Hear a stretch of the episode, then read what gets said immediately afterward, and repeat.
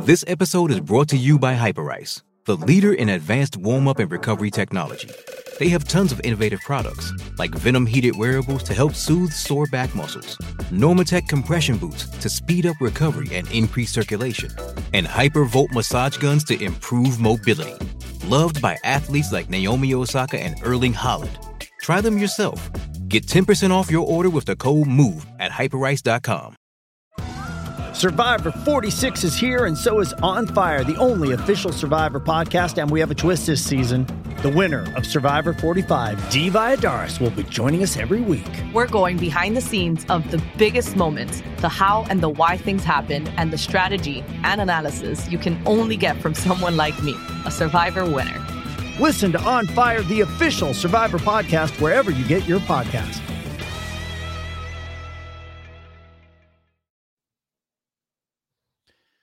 And welcome in everybody to another edition of the Landry Football Podcast on Twitch TV, on YouTube TV, Facebook, wherever you are consuming this podcast. We certainly appreciate it, be it podcast, live. If you are not watching us live and you're listening to this on uh, podcast form, we appreciate uh, maybe you giving us a chance to come visit us over on Twitch TV, Chris Landry, uh, excuse me, twitch.tv slash Chris Landry football, or maybe simpler, just go to landryfootball.com, hit follow Chris on Twitch, and you can catch all of our programs uh, over at um, Twitch TV. So we appreciate you joining us. You can interact with us um, on um, the the chat room to where you can talk with us live. So it's a great opportunity there. If you got a question, you certainly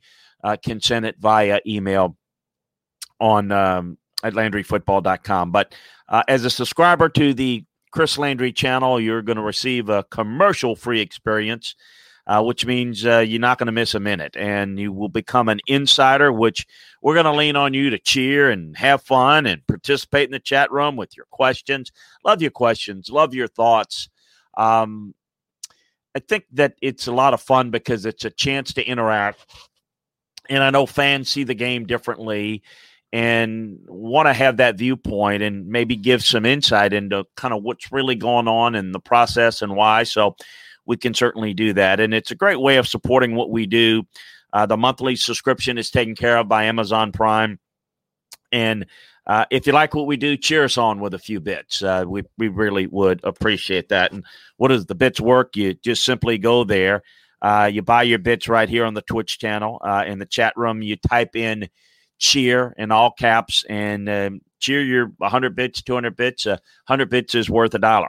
So we really appreciate you joining us. This podcast is brought to you by uh, American Betting Experts, uh, one of the largest licensed sports and casino vendors in the United States. And here's what you do you go to our website, LandryFootball.com, and um, you click on the ad located in the upper right side of the page, which is says special gaming offers from American betting experts. And you do you pick among the gaming sites legal in your state, such as BetMGM, DraftKings, FanDuel, PointsBet. Sign up instantly and receive an account deposit match or risk free bet from $100 to $1,000. Think about that. You get a risk free bet or a risk free bet, he's trying to say. And um, or or an, uh, an account deposit match. It's that easy. Again, go to LandryFootball.com, click on the ad located in the upper right side of the page. There's special offer from American betting experts. And a reminder, um, also brought to you by the great folks at Manscaped. They are the best in men's below the waist grooming, precision engineered tools, uh, obsessed over their technology and development to provide you the best tools for your grooming experience. That's why Manscaped has redesigned their electric trimmer, the Manscaped. Um, their third generation trimmer features a cutting edge ceramic blade to reduce grooming accidents thanks to advanced skin safe technology. The battery will last up to 90 minutes, so you can take a longer shave. It's waterproof, so you can use it in the shower. They've even got an LED light Look, you get 20% off plus free shipping if you use the code Landry20. That's all caps L A N D R Y and the number 2 O. So check that out. All right, today, going to get into the film room a little bit, and I'm going to talk a little bit about what Florida was able to do against Georgia offensively that got all those wheel routes. People say, I didn't cover the wheel route all day. I'm going to tell you the schematics behind that. We're going to talk a little bit about what the film showed with the Bucks and the Saints and why the Bucks had so much difficulty and kind of why that game got one-sided schematically. Got to have some talk about COVID. I don't like talking about COVID because I don't know. I'm like anyone else, but I, I have some thoughts about some things we can absolutely do to maybe get this season in. I, I want to try to get to looking at a little bit of some film grade rankings. So you've got your rankings that are out there, and everybody kind of ranks the teams college, NFL, I'm going to give you kind of how the film room, uh, at least how I've graded the teams to this point, try to get to the NFL and as well as just how the college playoffs to that point, how it stacks up. Um, like to get to at some point, talk a little bit about what makes Brian Kelly uh, underrated in my mind. Did a little bit of a project of kind of looking at the state of college programs. And I was asked this question. You know, uh, oftentimes they talk about the good, the bad, the ugly, and not every situation falls under the category of good, bad, or ugly. But using that scale, if you're going to use that left to right, good, bad, ugly, kind of where the college programs sit, not just the teams this year, but the programs. And uh, we'll we'll get into um, as much of that as we can. We, uh, pardon me, want to, um, you know, welcome everybody, part of the Radio Influence Network, bringing you this Landry Football Podcast each and every week. Again, a lot to get to today. I'm going to get uh, start off a little bit with some of the coaching um, film as it relates to Florida, Georgia in particular. Talk a little bit about the Bucks Saints, uh, but want to um, address a little bit off the top, kind of where we are. It's a really a unusual schedule that is going to be forthcoming this week. Is I kind of take a look at the college schedule, and you see some of the premier matchups that are no longer. And there was not a lot of premier matchups this week to begin with. But boy, you look at it, and right now we're holding on to Iowa, Minnesota on Friday night, Utah, UCLA, which has been moved to Saturday. But man, the SEC's taking a hit. Alabama LSU, which was not going to be a good game. It was going to be an Alabama blowout. I don't think there's any doubt about that. But that is a game that would have drawn a lot of eyeballs due to because of Alabama, and it would have been the back end of the Masters, third round of the Masters. Um, probably not the worst thing in the world for LSU not to have to play that game. Um, it certainly would have been a bad look to get decisively beaten, and this was kind of a name your own score type of game for Alabama. But that game's off the docket. Auburn, Mississippi State, been off. Texas A&M, Tennessee, done. Now Georgia, Missouri, done. So we're left in the SEC with Vandy, Kentucky, Arkansas, Florida, South Carolina, Ole Miss. Nationally, Indiana, Michigan State, Miami, Virginia Tech, a somebody needs something good to happen, Penn State, Nebraska game. TCU West Virginia in the early Saturday slot, then probably the premier game, at least of intrigue, is going to be in the second window, of which I tend to go on each Central Time zone. So the 230 window has got Notre Dame, Boston College, which now moves into the number one slot. Why? Um, I don't know that this BC team could pull the upset of Notre Dame. it would, excuse me, it would require Notre Dame to to play beneath their capabilities, no doubt. But coming off a big win, always a challenge. Jurkovec can throw the football. It could be a real interesting game. But gone in that window is Ohio State, Maryland, which Ohio State would have won, but it would have been an interesting little test. And quite frankly, Ohio State doesn't. I mean, they don't even have a challenge yet. I mean, they don't need to play that well and still will win when you look at their schedule. Indiana's the only team at this point doesn't look like Michigan we know historically in recent history, as well as just this season that doesn't look good. But Ohio State, Maryland gone, A&M, Tennessee gone, Auburn, Mississippi State gone. We discussed that. Baylor, Texas Tech still alive. Then we get into the early evening window, and of course Alabama, LSU done. Arkansas, Florida, is remaining Pitt, Georgia Tech, Florida State, NC State, South Carolina, Ole Miss. And I do have some intrigue into Wisconsin, Michigan. I want to see Wisconsin. They haven't played for a while. So, look, I'm not going to sit there and USC, Arizona should be a blowout. Uh, a USC, Oregon, Washington State, Cal, Arizona State. Look, it's not a great weekend in terms of big time matchups. But I will say this you usually have some games that are surprising and are intriguing. Uh, over at LandryFootball.com, we've got the complete breakdowns of all of these games.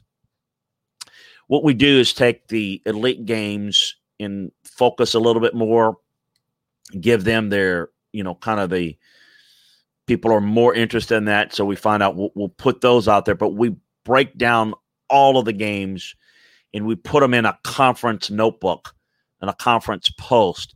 So you can go, for example, and get the complete breakdowns uh, the game previews, the Pac 12, the Big 12, the ACC, the Big 10, the SEC, and we got a group of five.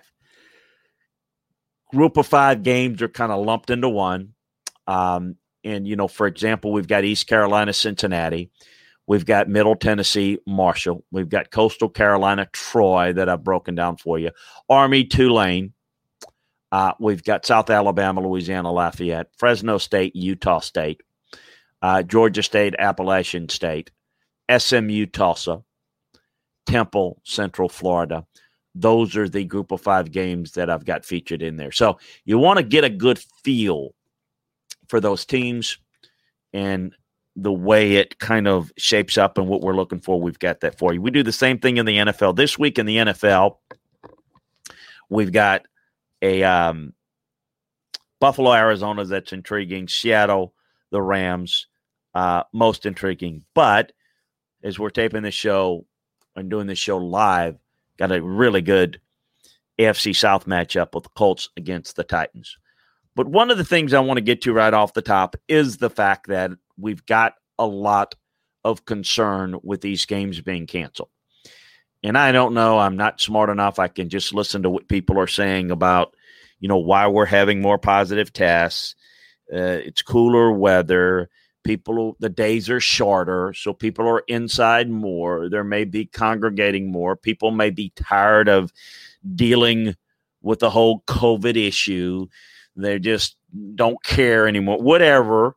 Um, cooler weather, you know, uh, Halloween, couple of weeks, um, the election. I mean, whatever the case may be, looks like we're headed to a greater propensity of these games getting, well, in some cases canceled and some to this point postponed, but we're running out of postponing dates.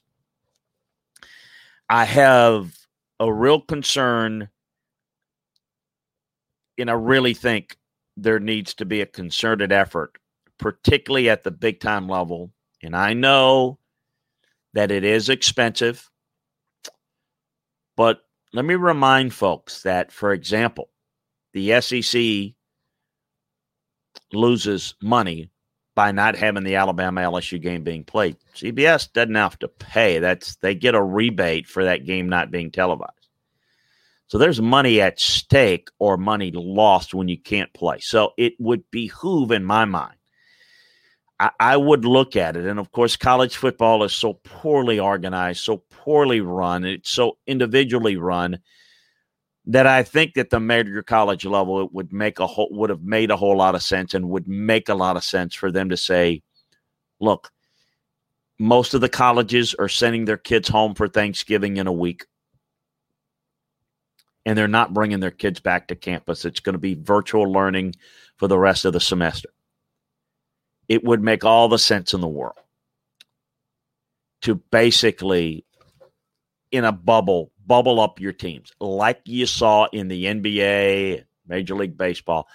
I, I don't think, I think it would make a lot of sense to, yes, it would cost money but you could perhaps save the rest of the season. I, I, I just think it would make a lot of sense if you could do that. Now, there's some programs maybe are not in the playoff mix. That's part of the issue with with college football.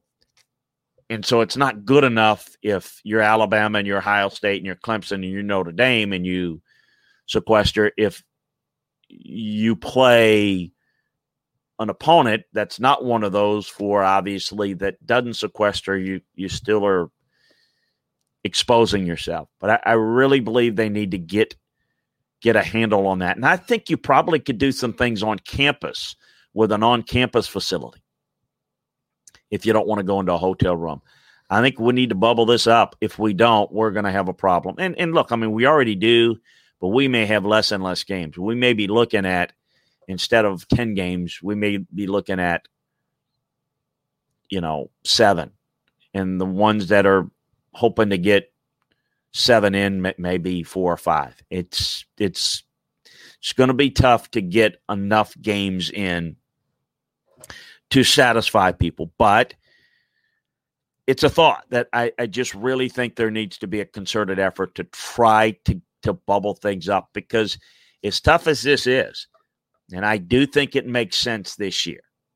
And I, they, there's no indication that they're even considering this, but it would make sense to say, you know what, maybe maybe we do a playoff this year. Maybe we do a playoff this year. Maybe we have eight teams, and you know it's a way to make up money if nothing else.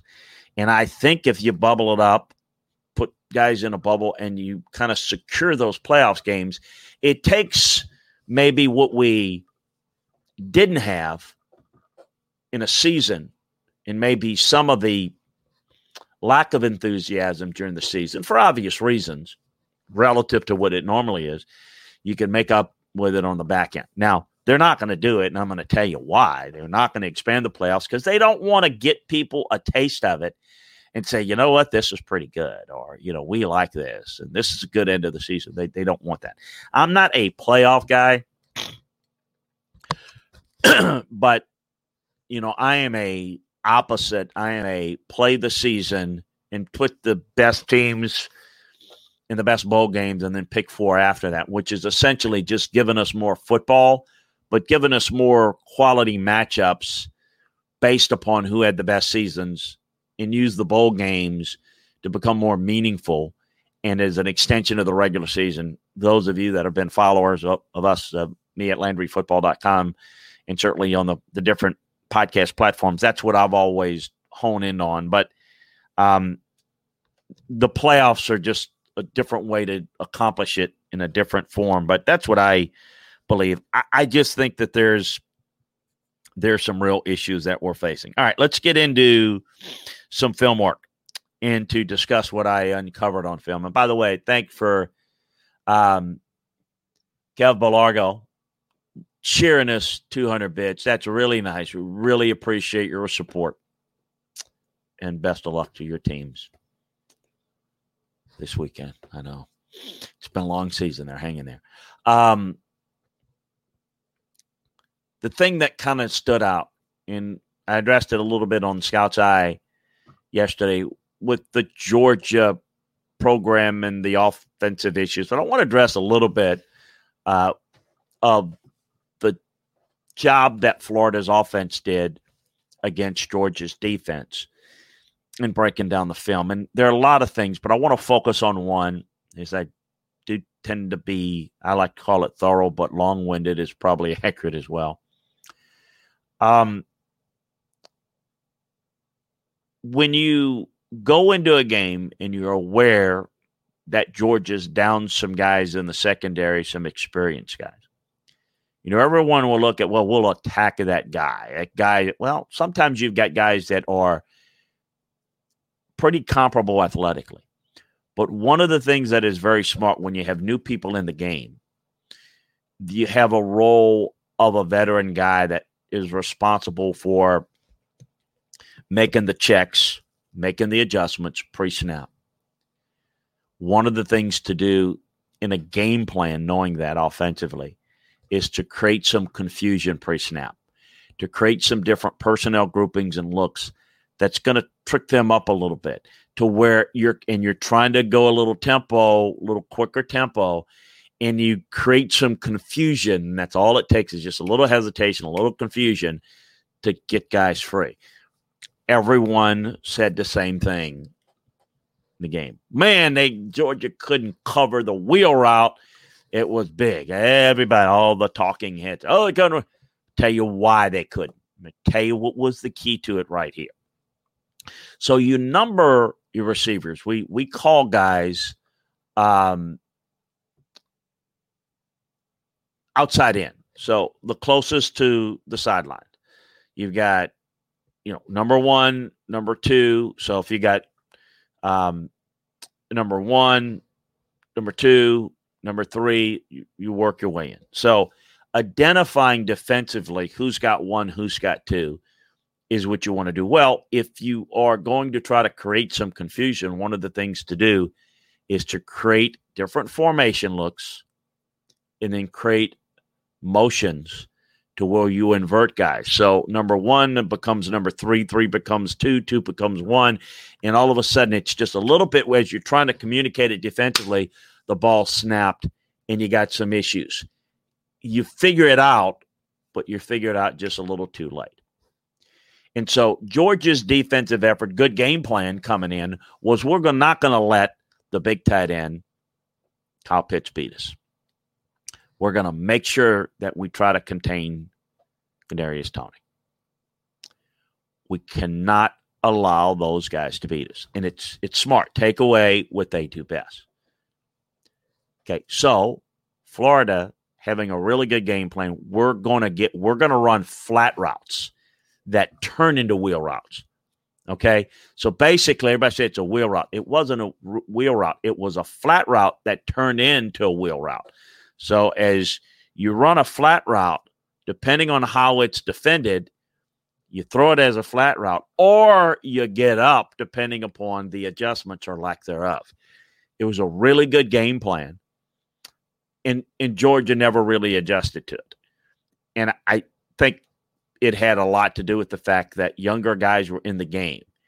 And so it was a little complex because it wasn't the same adjustments every time. It was quite a bit different. And it wasn't that they didn't get it, they were just late getting it. And so it was a combination. We're going to give them different looks, and we're not going to give them the same looks, but we're going to use it with tempo. We're not going to give them time. You know, just think about it. Think about it. You're in a classroom. You study, you know the material, it's good, but you're kind of there. You kind of have an idea. But the professor says, Chris, go. What do you, boom. And it's like, oh, oh, oh, oh you, you, just, it, you can't rattle it off. Football is not about thinking, it's about reacting. It's an old saying Belichick used to have, and Saban has picked it up because we were both there. It's practicing not so you get it right. It's practi- practicing it so you can't get it wrong. It is so much ingrained into you, you react to it. I mean, think about it. You react when you're in the car. You know, you don't think, I need, boy, that guy is swerving. I need, you boom, you react. You react to the moment. That's what football is. It's knowing it, but you got to be able to react to it Well, it wasn't that Georgia didn't know; it was that it, they were slow to react to it, and they ate them up, and then big play after big play after big play. And so, the point of that is that Florida's not. It's not just about they got a great tight end, and more. It's not just that the quarterback's really good. And this is a bigger point, and maybe it is a little bit of a buttress to what we talked about you know, yesterday with with Georgia and, and any team that's struggling to try to maybe create a different offensive identity on offense. It's about the ability to teach it. Schemes don't win. Hey, they need to go to this scheme. No, there are multiple schemes that can win. It's how well you teach it and how well you execute it. Good offenses are not all RPOs. They're certainly not all air raids. They're different ways. They're different ways to do it. It's how you teach it. That's going to be the key. And Dan Mullen, Florida, is very, very good at creating different looks early, baiting you, and then being able to change it and adjust. So it's he's usually ahead of you. He does a really good job of. Does a really good job. I've seen him in cerebral matchups against a cerebral defensive coordinator like a Dave Aranda with very talented LSU players. I'll coach Dave Aranda most every time he's he's faced them. And Mississippi State or Florida. Very impressive. So when you have okay, good quarterback, why is Kyle Trask developed so much so well? A lot to do with Dan Mullen and and it really getting a lot out of him. And being able to create mismatches and create different looks, all those things really determine you know how well you're successful. Look, I mean, Florida's offenses they don't run the football quite as much as maybe ideally they'd like to. And, and and to be honest with you, if they could do that a little bit better, it would protect their defense more. But they have a good ball control passing attack. So good scheme in addition to good talent. It is not a the sky is falling in Georgia, the defense. You know, there's some things there that can be learned and adjusted to, and not enough credit is given to the Gators there. It's all about what Georgia didn't do. And quite frankly, Georgia's got some work. Florida just did a better job at accentuating what they do well as opposed to what Georgia was able to do. Georgia's a little bit more basic, not as eclectic, not as varied, a little bit more. We're going to beat you with simplicity. Simplicity is great. You hear this a lot. Simplified so we can do things better. So, yes, you must start with simplicity to make sure that you do it well. But it is important to grow from simplicity to being able to do more things because the more things you can do, the better off you are with creating different looks to your opponent on both sides of the ball.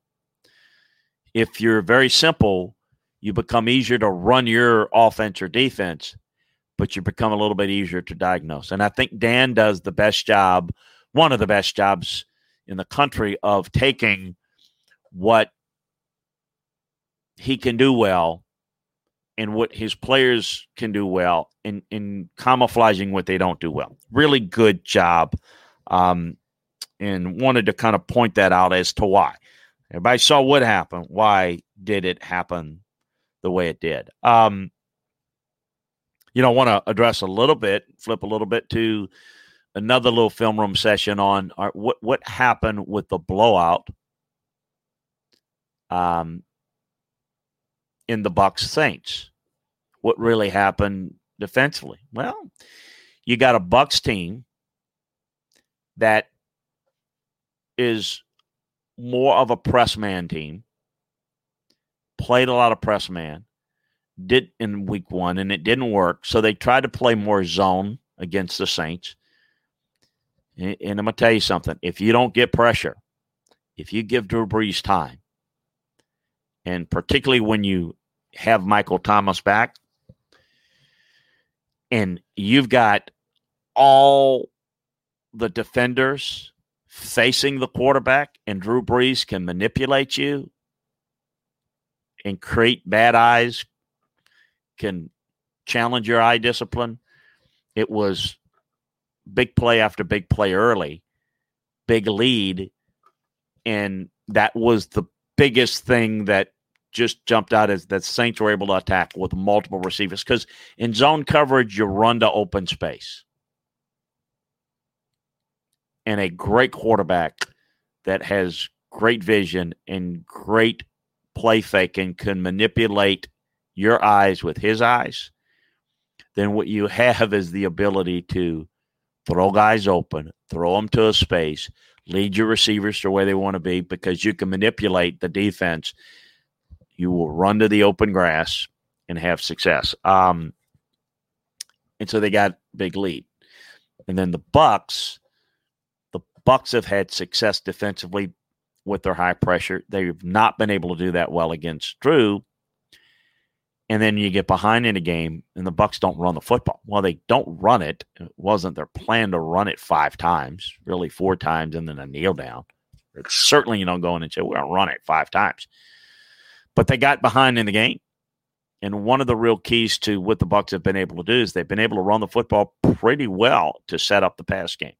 And they were so far behind that they, they just had no success. So now the Saints defense, I mean, that was maybe the unappreciated, the untold story of that game was how well the Saints defense shut down the Bucks offense. Well, they shut down a one-dimensional Bucks offense. And the Bucks were one-dimensional because they got down so quickly. This is what I talk about oftentimes with complementary football. You know, you can force the issue to your opponent on one side of the ball by how you play on the other side of the ball. Defensively, it can become a lot easier to play if you know you don't have to defend the run. And they're not you don't have to defend the run if the opponent is so far down offensively that they're going to be throw only. So, Saints got the pass rush. The Saints did a really good job in coverage. Brady couldn't set his feet. So, it was and and I got to tell you it's there's a distinct advantage from a coaching standpoint with the Saints, their offense against the Bucks defense. They can manipulate that and have manipulated that pretty well. Um, and and that is the key to maybe you, you know the Bucks going forward have to find a way to limit the explosive plays so that they can stay in the game, so they can stay committed to the run. Those are a couple of things that jumped out at me in uh, the film room that I wanted to get to. Um, also, kind of going back to Georgia, Florida, again, people will look at and we'll see maybe at different points in time Georgia have success throwing the football.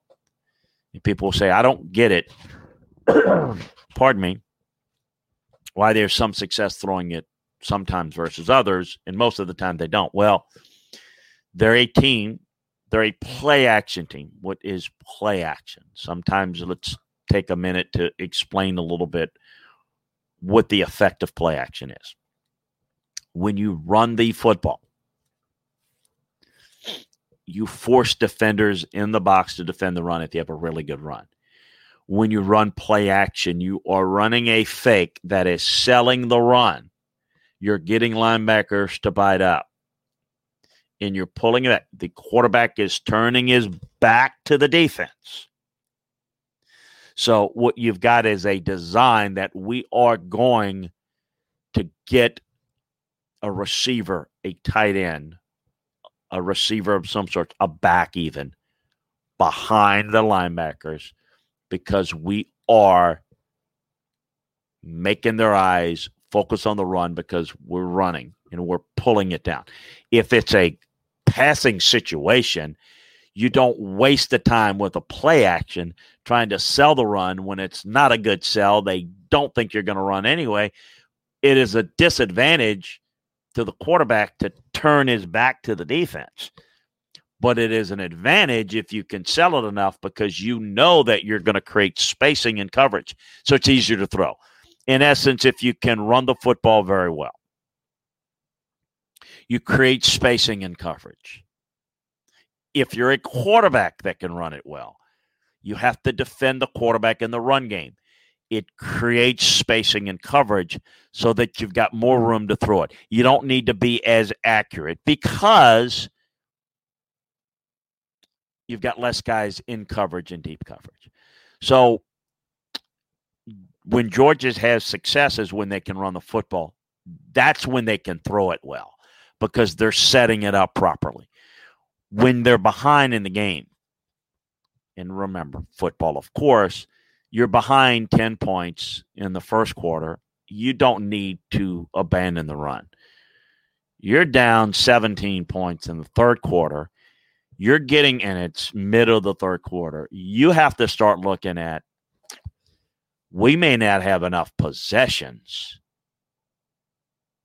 to come back and win it we will have to stop every time. We can't even allow a field goal. We have to get we have to get the ball back quickly. We need to get in good fit. It becomes now a game of time, not enough time to execute it because our offense is not a line up, quick, go fast, run passing game. Again, not a good two minute offense, a four minute offense, a play action passing game when would stop. That's fine if you're good enough to do that and manipulate certain opponents. You can have success against better opponents. You can't do it. So, you know, Georgia was behind, was not able to work their running game to set up play action, and they're not as good with their passing concepts of being able to go out. Even when they're able to get guys open, receivers, quarterbacks miss the receivers. And so the inability to, to it's not just, well, it's all on the quarterback. They're playing the wrong quarterback. They're playing the wrong quarterback because what they're trying to do offensively is protect the ball, not turn it over. And they're not trying to go for the explosive play on offense. They're trying to protect the football. Well, that's fine when you are playing in those games, what I call line of scrimmage games. But when you're behind in the game, the inability to explode and make plays is not there because you haven't really worked that and ingrained that. Well, it I'll get people ask, well, couldn't they have done that if they kept Justin Fields? Yeah, if they had the offense and were committed to doing that. But they don't have that. And the reason they don't have Justin Fields is that they didn't real they saw the talent level, but it didn't really fit what they want, and that is let's protect the football, let's be safe with the ball, and you know, Fromm is better at that, and you know, let's just like now, it's who's better at doing it? Well, you know, Bennett's better at handling that part. Well, again, it's about adopting what you want to do.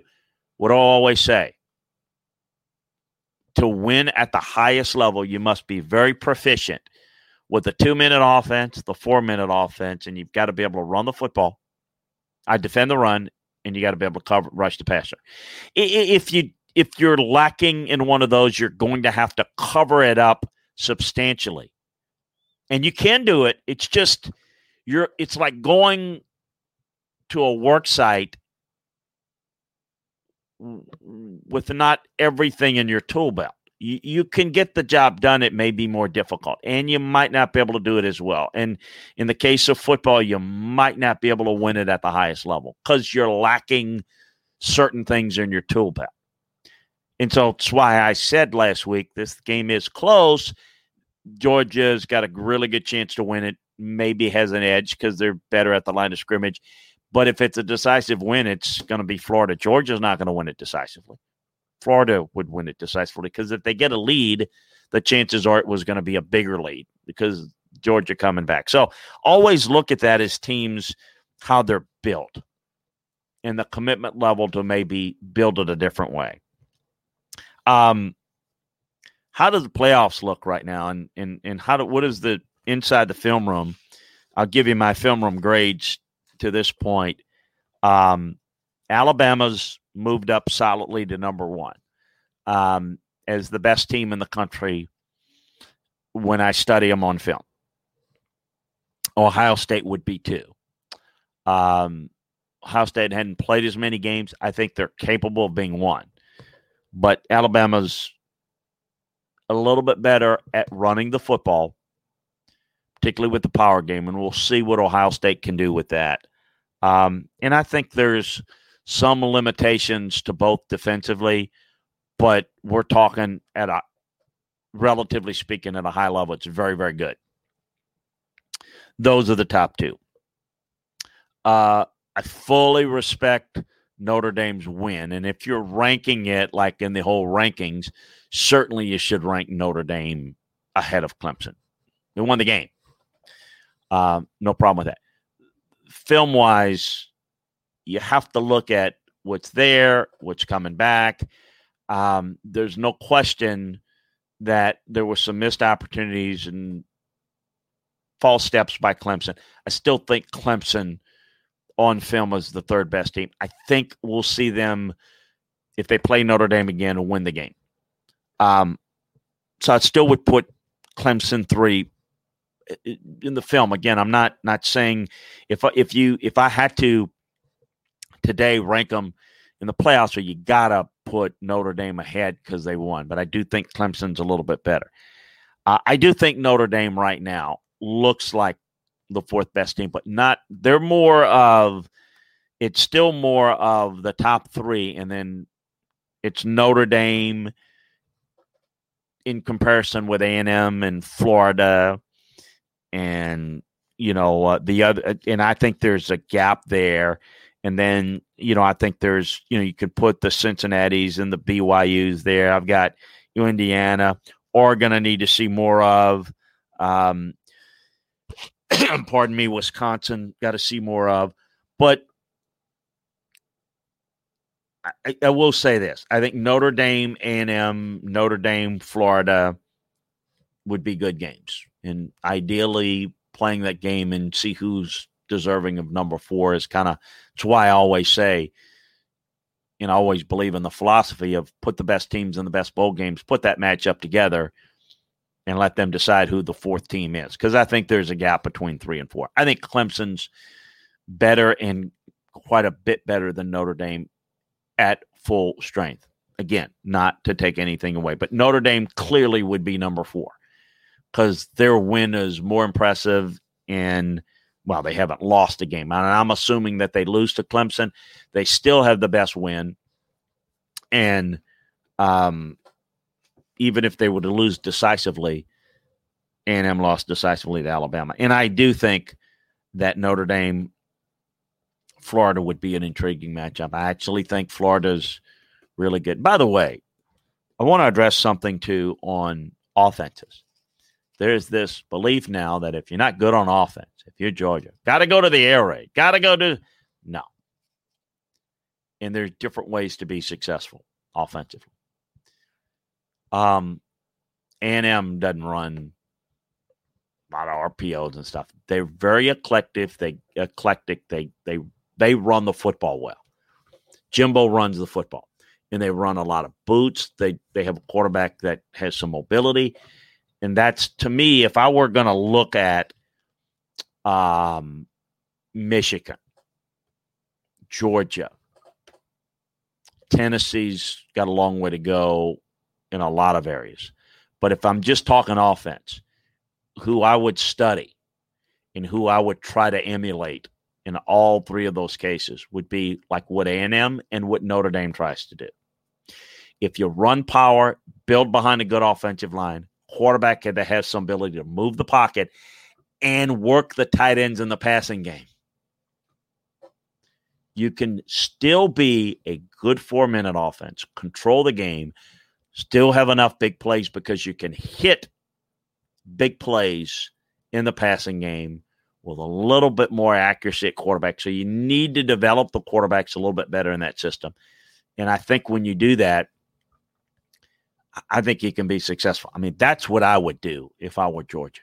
The whole, well, let's try to do this and let's run spread and let's, I, I, I don't know that that's, I don't, that's not the direction I would want to go if I were there personally. You don't, there's not one size fit all. This is how you run offense. There are many different ways to run offenses and defenses to be successful.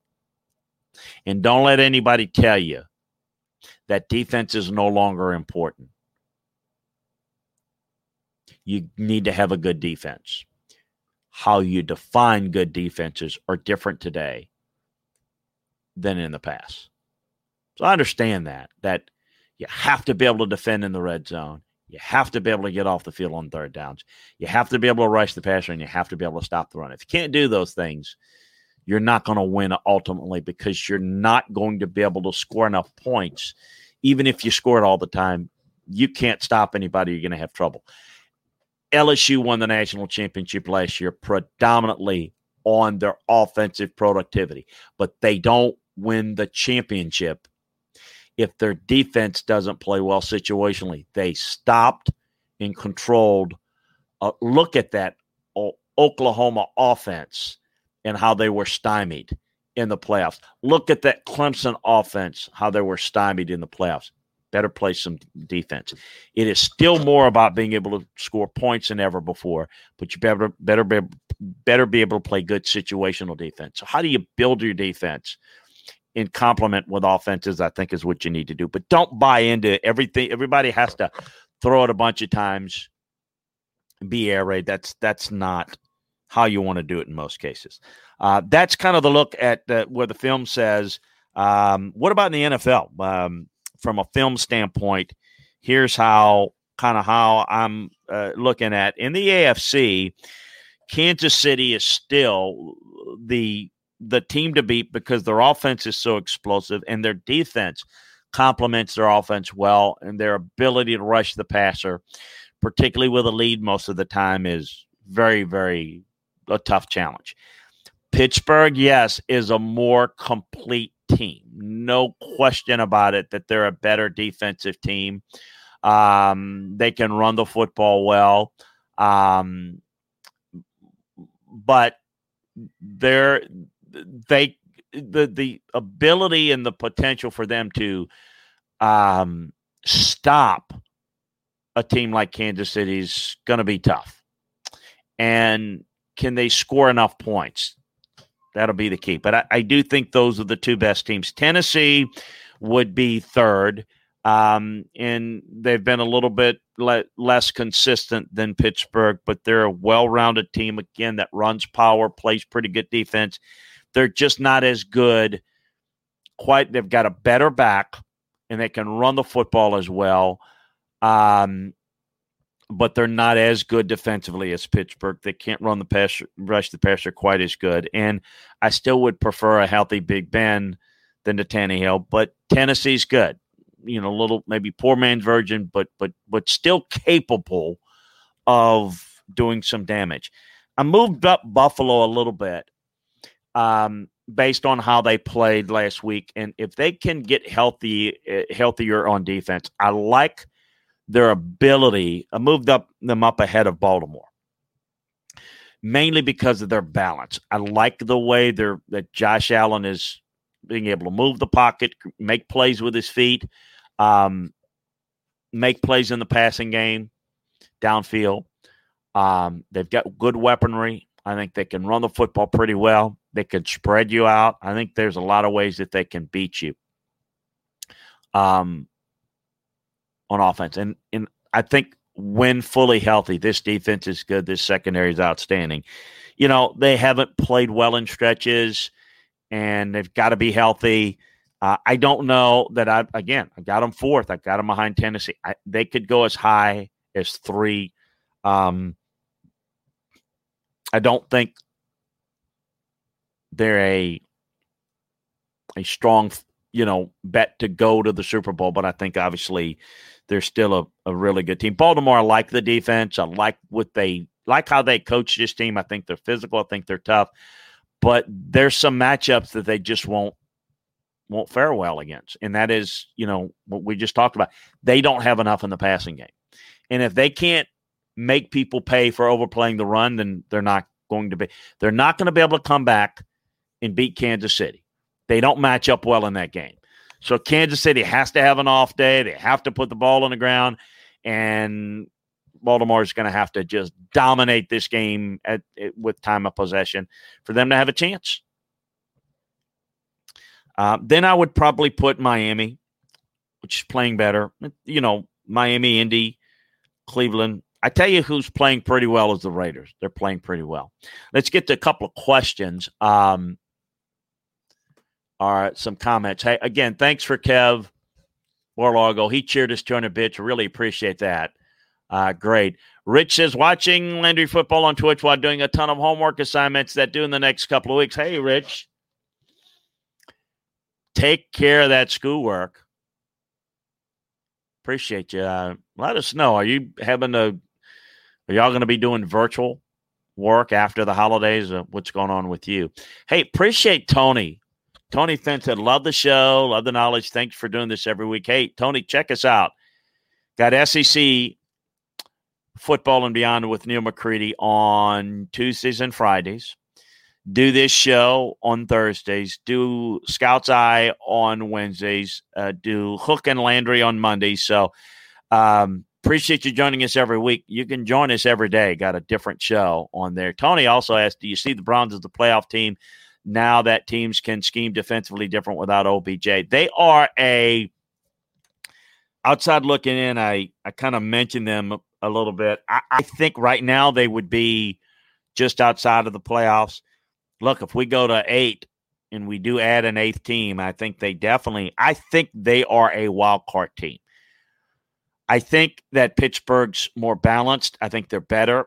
And I think Baltimore is more physical and is more capable of taking control of the game at the line of scrimmage. But I do think beyond the Tennessees and the Buffaloes, I think you can make the case that the Browns are kind of in that six to seven area, uh, which would put them in a in a playoff situation. Um, and uh, I, by the way, Rich, Rich says, um, I know you guys are dealing with a tropical storm in the Tampa area. Um, be safe there, guys. We've had a bunch of those storms come through South Louisiana, and uh, yeah, tropical storm there. So be safe there, everybody, Rich and everybody in Tampa. But yeah, I think the Browns are a a potential wild card caliber team. Um, well, I'm hopping around a little bit.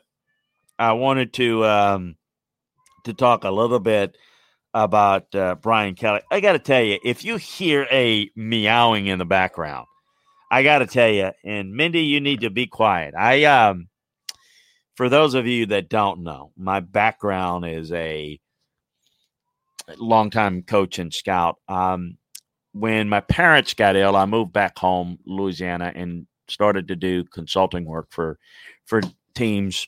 Um, and back when my dad was sick, and uh, my mom and I cared for him. Dad passed away in 2004 and then uh, moved mom in full time with me and looked after her. She passed away in 2014. Um, I inherited a little cat, and if she comes in close enough, I will grab her and put her on TV for you. But an 18 year old cat that was my mom and dad's cat that I inherited inherited.